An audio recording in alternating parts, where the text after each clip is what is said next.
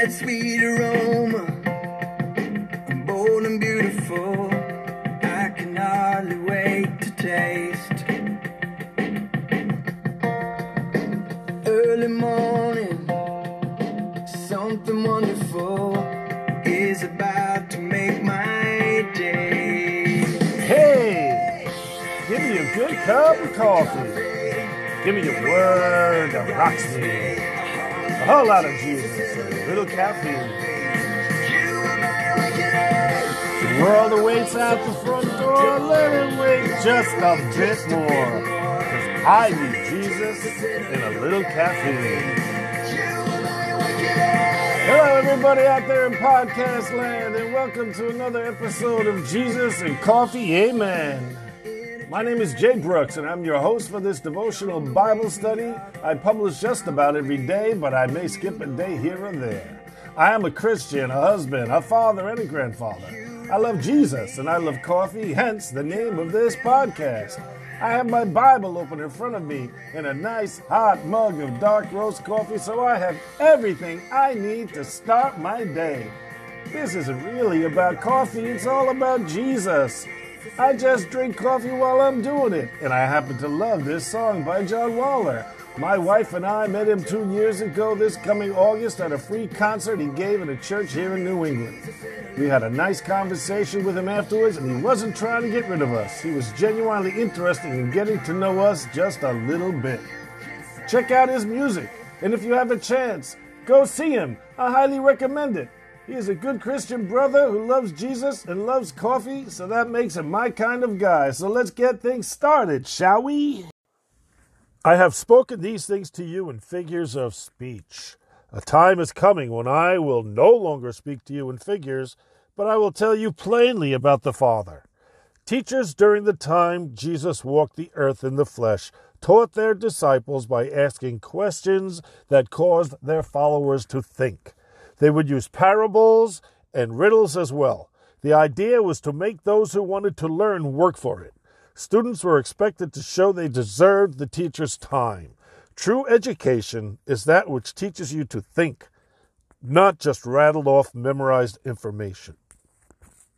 In the West, we lay out the information for the student to absorb and memorize. The teachers and professors lecture and expect students to take it in and understand it. In the East, teachers would not do that. Their teaching involved two way conversation. The teacher asks a question, and the students think about it and then ask a question of their own. In response, the teacher would ask another question. That is what is happening in Luke chapter 2 when Jesus was lost in the caravan returning from Jerusalem. They found him in the temple complex, sitting among the teachers, listening to them and asking them questions, and all those who heard him were astounded at his understanding and his answers. 12 year old Jesus was asking and answering questions that were amazing the teachers. Here we have Jesus, here in this reading, answering their questions, the disciples' questions, before they ask them. Ah, now you're speaking plainly and not using any figurative language. Now we know that you know everything and don't need anyone to question you. By this we believe that you came from God. As I have said many times, Jesus is the discerner of hearts. He knows what they are about to ask him, and the time is short, so he just tells them what they want to know. However, there is more to what they said here than just that. The questions the student asked the teacher showed their understanding.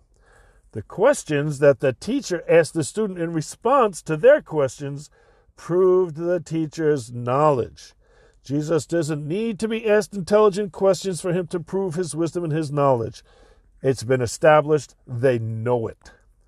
If you have gone through this gospel with me from the beginning, I have hope you hope you have noticed the questions that went back and forth between the Pharisees and Jesus.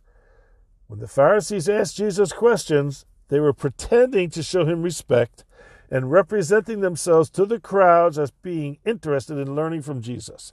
In reality, what they were doing was trying to show Jesus up. They wanted to embarrass him in front of the crowds. Every time they tried to do so, however, Jesus ended up embarrassing them.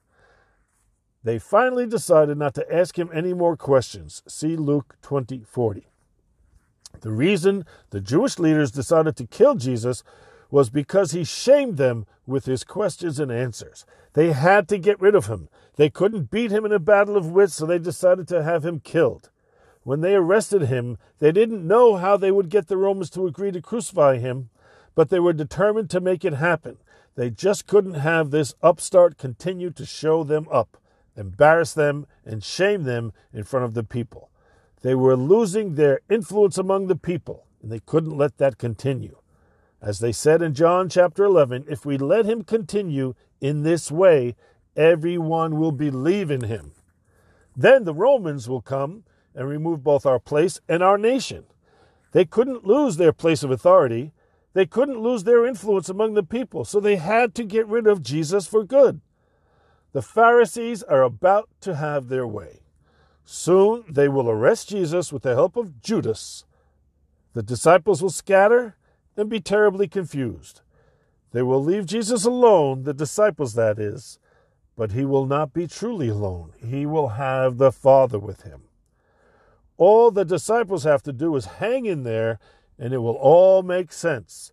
The Holy Spirit will reveal everything to them. I am not going to lose. I know it will look bad. I know you will freak out. I know you will be afraid. I know you will suffer. Suffer. Just remember, I am the victor here. The one who betrays me does not win. The one who turns me over to be crucified does not win. The devil does not win. I win. The Father wins, and you will win. Soon you will understand everything. Soon you will have peace. Be brave, my disciples. Fear not. I have conquered the world. In a few days' time, you will see and you will be amazed.